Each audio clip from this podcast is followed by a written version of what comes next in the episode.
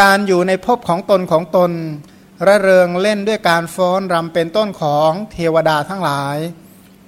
เป็นบุพนิมิตแห่งการบรรลุความเป็นพระพุทธเจ้า แล้วเปล่งพระพุทธอุทานเนี่ยนะอเนกชาติสังสารังสันธาวิสสังอนิพพิสังเป็นต้นนั่นแหละ เป็นการเปล่งอุทานหลังจากการตรัสรู้ของพระพุทธเจ้า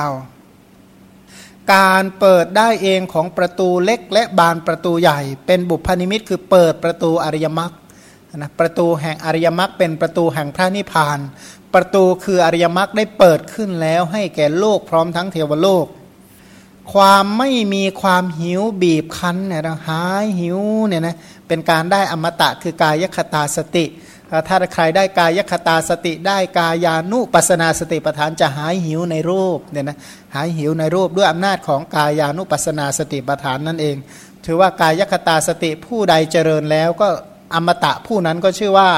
ได้แล้ว แต่ถ้าผู้ไม่เจริญกายคตาสติก็ชื่อว่าไม่ได้ดื่มอมตะนั่นเอง ความไม่มีความหิว ความกระหายบีบคั้น อันนี้เป็น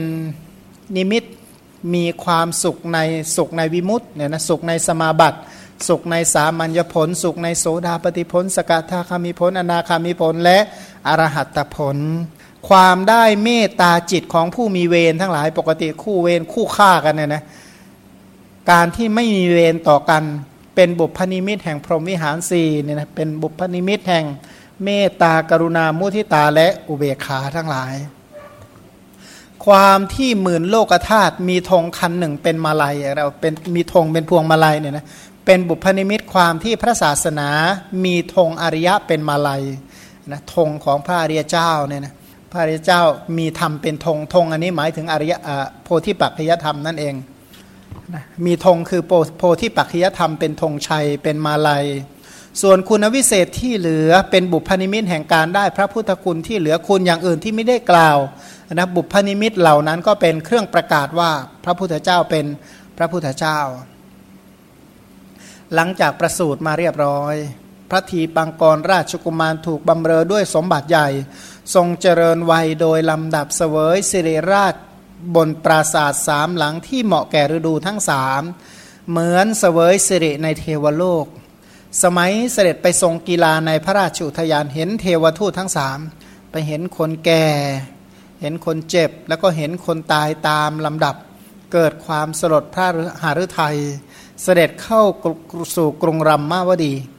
เสด็จเข้าไปสู่พระนครนั่นนะ ทำใจไม่ได้เลยไปเห็นคนแก่เกิดมาไม่เคยเห็นคนแก่แล้วเนี่ย ทุกคนไม่ต้องแก่อย่างนี้หมดเลยหรือ เรียกว่าคือท่านเป็นคนเก่งไงท่านเห็นคนแก่หนึ่งคนเนี่ยนะถ้าพูดแบบสมัยใหม่นะเขาเห็นโครงเห็นกระโหลกปั๊บเนี่ยนะเขาเขาสมมุติฐานได้เลยว่า ถ้าเนื้อมาแปะปั๊บเอาเนื้อมาแปะปั๊บเอาหนังมาแปะหน้าคนนี้จะเป็นยังไงเขาเดาถูกได้เลยสมัยใหม่นะหลักฐานสมัยใหม่เห็นแต่กระโหลกมาอย่างเดียวเนี่ยเขาสามารถสร้างหน้าขึ้นมาได้เลยว่าหน้าคนนี้ควรจะเป็นอย่างไร เมื่อตอนมีชีวิต หรือเห็นหน้าคนนี้ตอนที่อายุ 30เนี่ยนะหกสิบหน้าควรจะเป็นอย่างไรเขาเขาเขาสามารถสร้างได้ หรือว่าหน้าคนนี้เมื่อ 60 ไปแล้วสร้างถอยหลังสิหน้าควรจะเป็นอย่างไรเนี่ยนะโดยมากระบบคอมพิวเตอร์สมัยใหม่มันทำได้เยอะแล้ว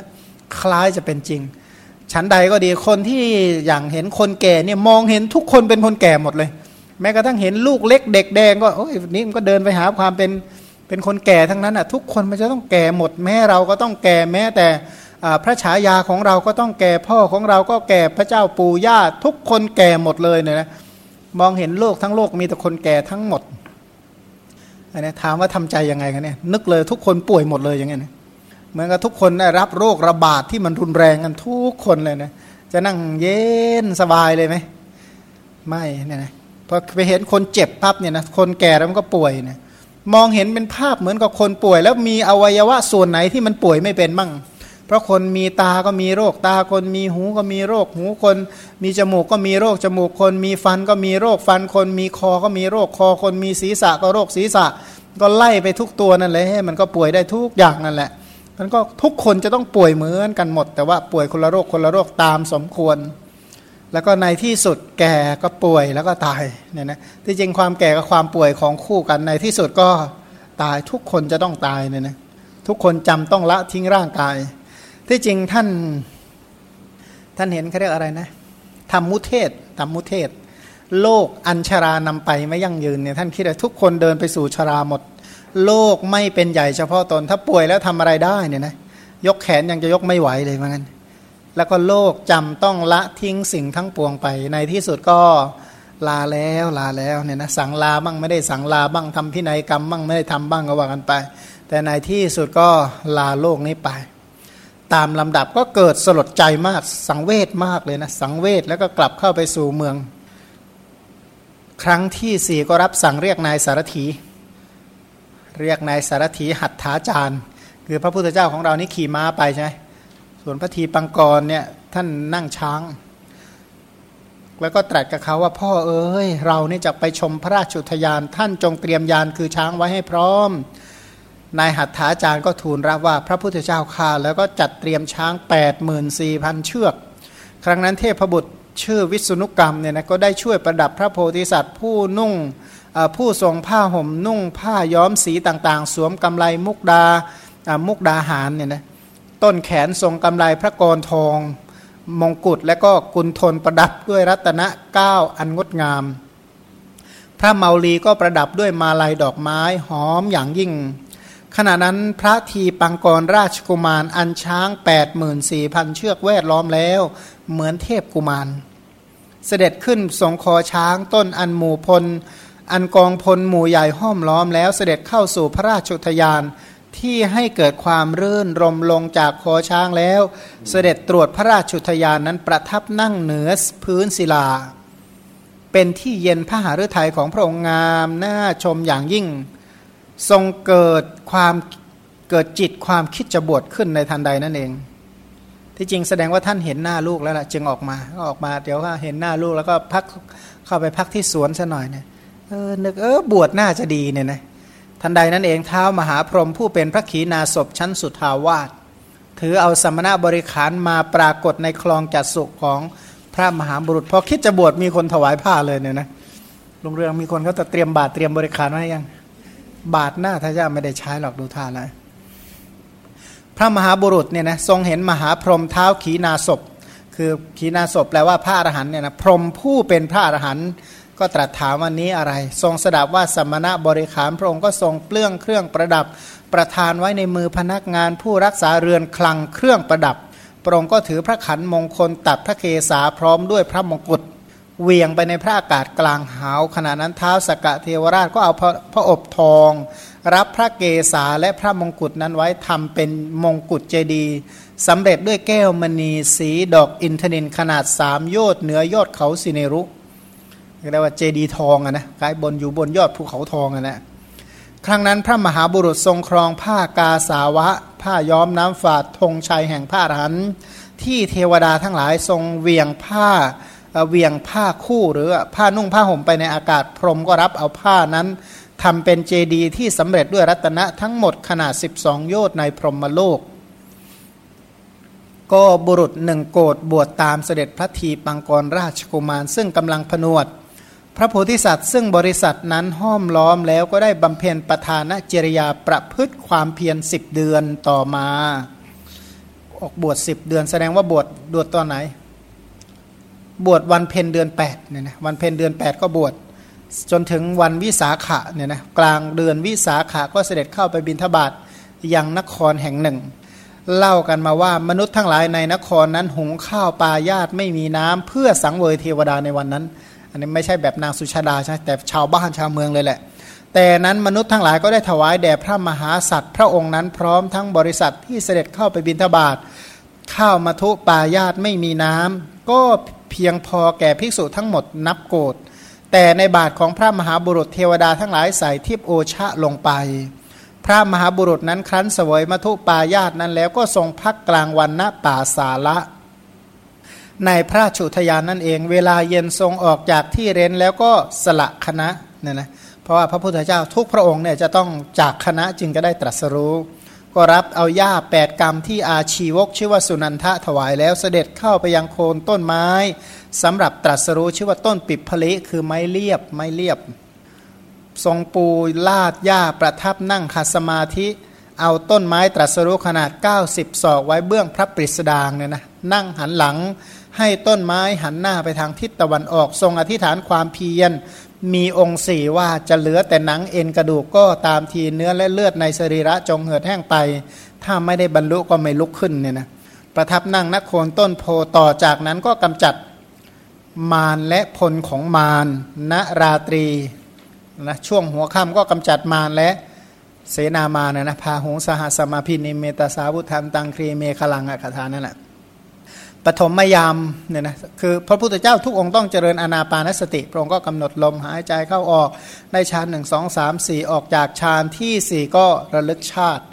นะระลึกชาติตามที่พระองค์ประสงค์ มัชชิมยามแห่งราตรีก็พิจารณาด้วยที่ประจักษ์สุพิจารณาสัตว์เกิดสัตว์ตายจุติปฏิสนธิหมู่สัตว์ผู้เป็น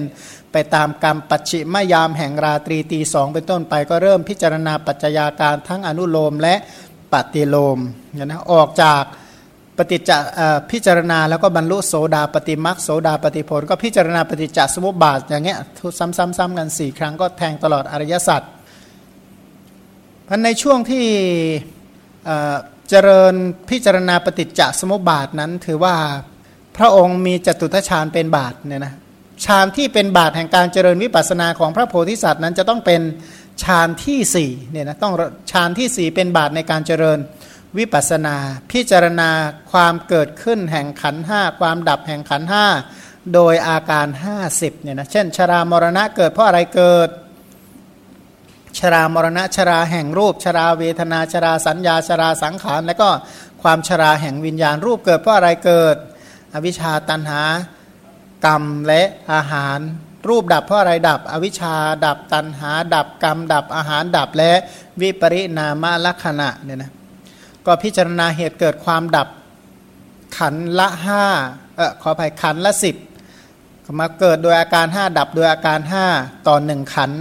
นั้นขันห้าคูณสิบก็เท่ากับห้าสิบเห็นลักษณะการเกิดการดับแห่งขันห้าโดยอาการ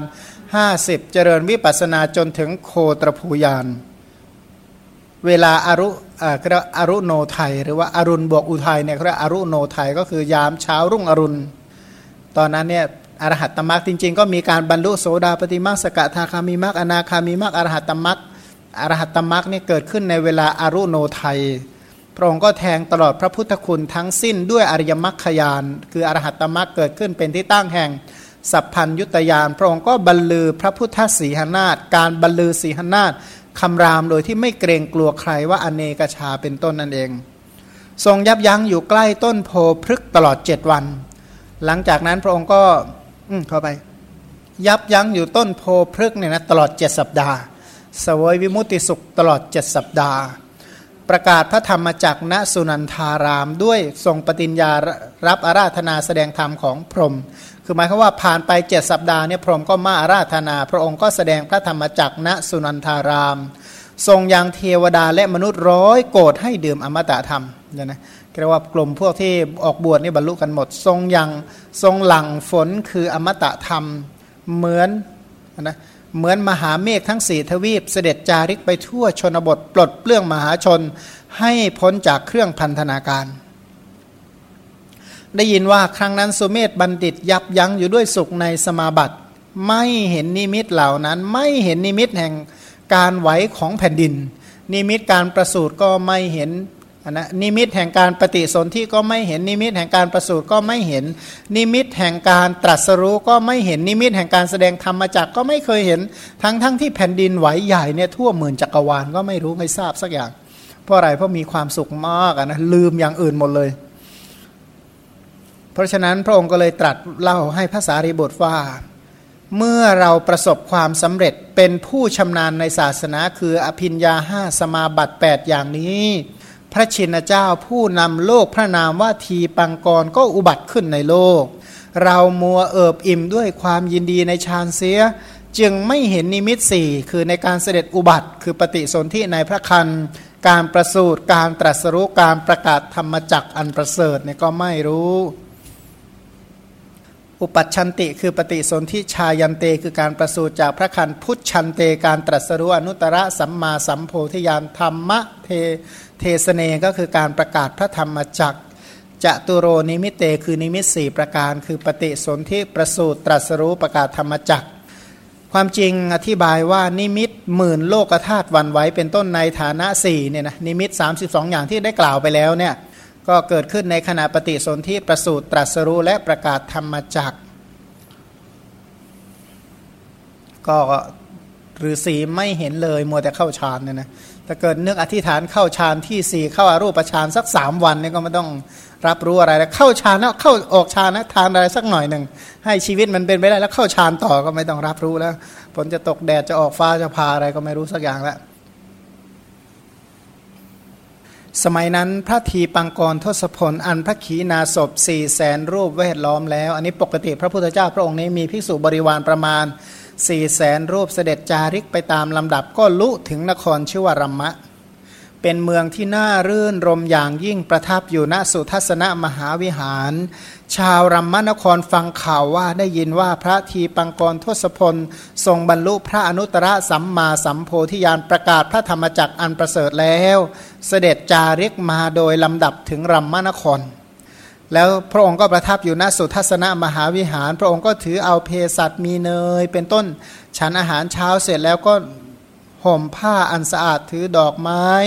ทูบและของหอมเข้าไปเฝ้าพระพุทธเจ้า ครั้นเข้าไปเฝ้าแล้วก็ถวายบังคมบูชาด้วยดอกไม้เป็นต้นนั่งณที่สมควรส่วนหนึ่ง ฟังธรรมกถาอันไพเราะอย่างยิ่งนิมนต์พระผู้มีพระภาคเจ้าเพื่อเสวยในวันรุ่งขึ้น ลุกจากที่นั่งแล้วกระทำประทักษิณพระทศพลกลับไปเนี่ยนะก็นับว่าเป็นบุญเป็น กุศลของเขาอย่างมากที่เกิดในสมัยพุทธกาลในสมัยที่มีพระสัมมาสัมพุทธเจ้าเนี่ยนะได้กราบได้ไหว้ได้บูชาถวายดอกไม้ของหอมประทีปโคมไฟมีการฟังธรรมกถา ฟังอริยศาสัจฟังอนุปุพิกถาเป็นต้นพันก็หลังจากนั้นก็นิมนต์พระพุทธเจ้าให้ไปไปฉันที่บ้านในเมืองนะไปฉันในเมืองในวันรุ่งขึ้น พันในวันรุ่งขึ้นชาวเมืองเหล่านั้นก็จัดอสัทิสะมหาทานนะซึ่งอสัทิสะมหาทานเนี่ยเป็นการให้ทานแข่งระหว่างชาวเมืองกับพระราชาเนี่ยนะว่าระหว่างพระราชากับชาวเมืองเนี่ยสองกลุ่มเนี่ยใครจะทำบุญให้มันยิ่งกว่ากันได้เรียกว่าอสัทิสะมหาทาน ไม่มีอะไรเสมอเหมือนอย่างทานแบบนี้อีกแล้ว เพราะฉะนั้นก็ต้องมีการสร้างมนดบมุงบังด้วยดอกบัวขาบอันไร้มนทินและน่ารัก ประพรมไปด้วยของหอมสี่ชนิด โรยดอกไม้หอมครบห้าครบห้ารวมทั้งข้าวตอกตั้งหม้อน้ำเติมด้วยน้ำเย็นอร่อยเอาไว้สี่มุม มนดบปิดบังด้วยใบตองผูกเพดานผ้า งามน่าชมอย่างยิ่งเสมือนดอกชบาเรียกว่าสีแดงนะดอกชบานี่ออกแดงๆกันนะหรือว่าดอกชบามีหลายพัน แล้วก็เหมือนดอกชบาไว้ในบนมนดบประดับด้วยดาวทอง ดาวแก้วมณีและดาวเงิน ห้อยพวงพวงของหอมดอกไม้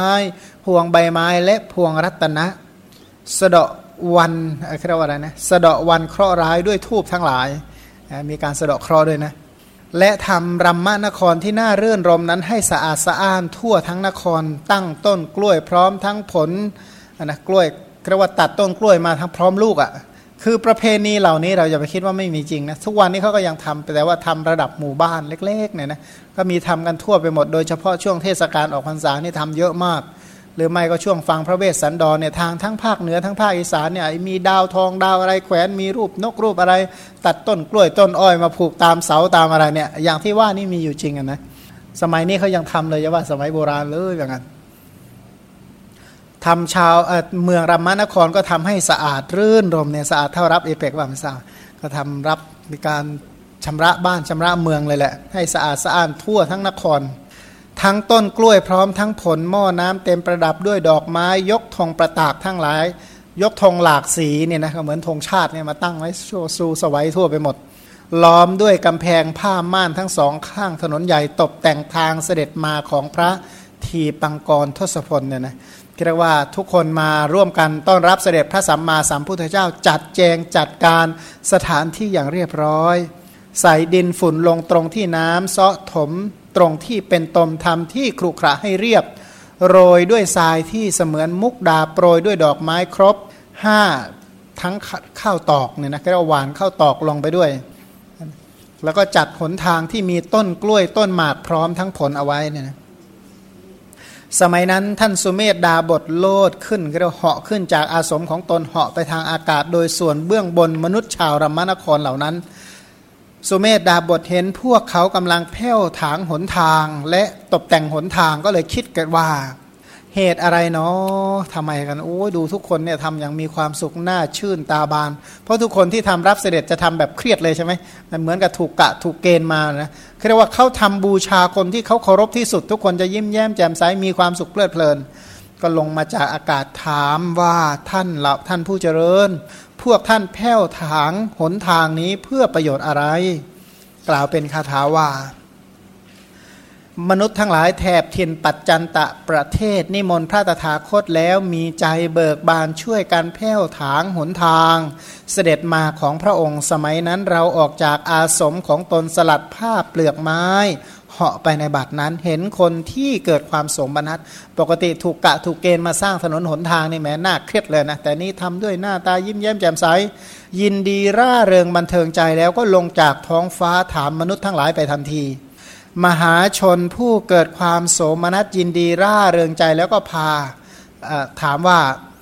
มหาชนผู้เกิดความโสมนัสยินดีร่าเริงบันเทิงใจ พวกท่านแผ้วถางหนทางเพื่อใครมนุษย์เหล่านั้นถูกสุเมธดาบทถามอย่างนี้ แล้วก็ตอบว่าท่านสุเมธเจ้าข้าแสดงว่ารู้จักชื่อเลยนะท่านไม่รู้อะไรตำหนิซะก่อนเลยนะไปทำอะไรอยู่ว่างั้น พระพุทธเจ้าพระนามวทีปังกรทรงบรรลุพระอนุตตรสัมมาสัมโพธิญาณประกาศพระธรรมจักรอันประเสริฐ พระองค์เนี่ยตรัสรู้เป็นพระพุทธเจ้าแล้ว แล้วก็ประกาศธรรมจักรมาแล้ว เสด็จจาริกไปในชนบทมาถึงนครของพวกเรา ประทับอยู่ณสุทัศนะมหาวิหาร พวกเรานิมนต์พระผู้มีพระภาคเจ้าพระองค์นั้นจึงช่วยกันแผ้วถางหนทางเสด็จมาของพระผู้มีพระภาคพุทธเจ้าพระองค์นั้น ดีใจนะทุกคนเนี่ยสร้างเรียกว่าถางทางเพื่อพระพุทธเจ้าเราถางทางในโลกนี้ พระพุทธเจ้าชำระทางไปสู่เทวโลก แล้วก็ชำระทางไปสู่พระนิพพานเรียกว่าทำคนละทางกันนะนะพระพุทธเจ้าทำชำระทางอันประกอบไปด้วยองค์ 8 มนุษย์ทั่วไปก็ทำทางที่ประกอบด้วยอิฐหินปูนทรายเนี่ยนะคนละเส้นกันนะนะ ครั้งนั้นสุเมธบัณฑิตสดับคำนั้นแล้ว ก็คิดว่า แม้คำโฆษณาบอกกล่าวประกาศว่าพุทโธก็หาได้ยาก จะป่วยกล่าวไปยายถึงความเกิดขึ้นของพระพุทธเจ้าเนี่ยนะบางประเทศนี่เคยได้ยินว่าพระพุทธเจ้าคือใคร แทบไม่เคยได้ยินนะในโลกตอนนี้เนี่ยแทบจะไม่รับทราบรับรู้รับเห็นอะไร ทั้งนั้นว่าพระพุทธเจ้ามีอยู่จริงเนี่ยแทบไม่ได้ยินกันเลย เพราะคำว่าพระพุทธเจ้าเนี่ยยังฟังได้ยาก หาฟังได้ยาก จะกล่าวไปยายถึงบุคคลที่มีคุณธรรม เช่นนี้เกิดขึ้นจริง ถ้าอย่างนั้นนะ เราจะร่วมกับคนพวกนี้ช่วยกันแผ้วถางหนทาง ก็ควรแท้เนี่ยนะสมควรได้โอกาสที่เราจะทำบุญเป็นพุทธบูชากับเขาแล้วล่ะ สุเมธบัณฑิตก็เลยกล่าวกับมนุษย์ชาวบ้านเหล่านั้นว่าท่านผู้เจริญถ้าพวกท่านแผ้วถางทางเพื่อพระพุทธเจ้าไซก็จงให้โอกาสแห่งหนึ่งแก่เราบ้าง แม้เราก็จะร่วมกับพวกท่านช่วยแผ้วถางหนทางเพื่อพระพุทธเจ้า พวกมนุษย์เหล่านั้นก็รับปากว่าดีสิว่างั้น รู้อยู่ว่าสุเมธบัณฑิตผู้นี้มีฤทธิ์มากมีอนุภาพมาก จึงกำหนดโอกาสแห่งหนึ่ง ซึ่งแผ้วถางอย่างไม่ดี เป็นสถานที่ถูกน้ำเซาะพังครุขระอย่างเหลือเกินว่างั้นแม้ถ้าจะมอบสักที่หนึ่งโอ้คนนี้พิเศษนะต้องให้ที่ทำยากๆหน่อย ก็เลยมอบให้ด้วยกล่าวว่าขอท่านจงแผ้วถางโอกาสตรงนี้ และตกแต่งให้ด้วยนะ ดูสิเซาะลึกขนาดไหน สุเมธบัณฑิตก็เกิดปีติมีพระพุทธคุณเป็นอารมณ์เนี่ยระลึกถึงแต่พระพุทธเจ้ามีปีติเอิบอิ่มปราบปลื้มคิดว่า เราสามารถที่จะทำโอกาสแห่งนี้ให้หน้าให้หน้าชมอย่างยิ่งได้ด้วยฤทธิ์แต่เมื่อทำอย่างนั้นก็ยังไม่จุใจเรา หมายคือว่าใช้คนอื่นทำก็ได้ ใช้ฤทธิ์ทำก็ได้ไม่ยากอะไร แต่ว่ามันไม่เหมือนกับทำด้วยมือตัวเอง เพราะฉะนั้นวันนี้เราจะช่วยขวนขวายด้วยกายจึงจะสมควรต้องสละแรงกายเลยแหละ แล้วก็เลยนำดินฝุ่นมาถมณประเทศแห่งนั้นให้เต็มเนี่ยนะ ถมยังไม่เต็มเขาเจออะไรขึ้นก่อนเดี๋ยวพักก่อนก็แล้วกัน แล้วค่อยมาถมทางทำทาง